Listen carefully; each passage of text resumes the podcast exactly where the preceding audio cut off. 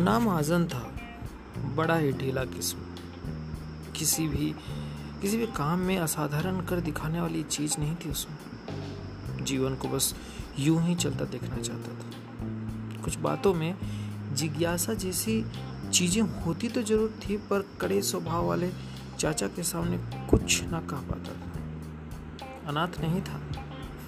आपने वही सोचा ना, जैसा पूरे गाँव अंगियार वाले सोचते थे।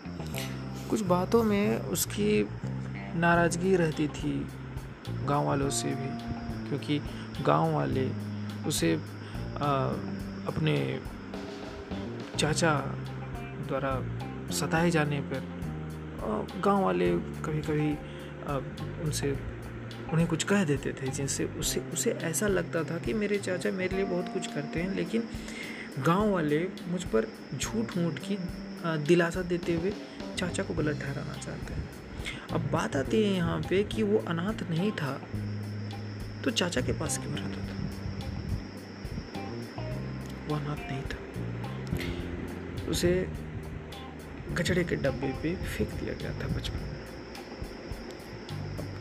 इसका कारण क्या रहा होगा, ये तो शायद उसके माँ बाप ही बता पाए। लेकिन उसके चाचा ने ही उसे पाला। कुछ चीज़ों में कमी होते हुए भी। दूध बेचने का काम करते थे उसके चाचा। पढ़ाई में अव्वल दर्जा तो नहीं था लेकिन अपने चाचा, जो कि पूरी तरह से अनपढ़ थे, कुछ दूध के हिसाब में कुछ कुछ बता दिया करता था। बात कहानी की अगर बात करें तो कहानी वहाँ से शुरू होती है, जहाँ पे गाँव वाले ये उम्मीद लगा बैठते हैं कि चाचा को करने के लिए आजन ही है जो करेगा।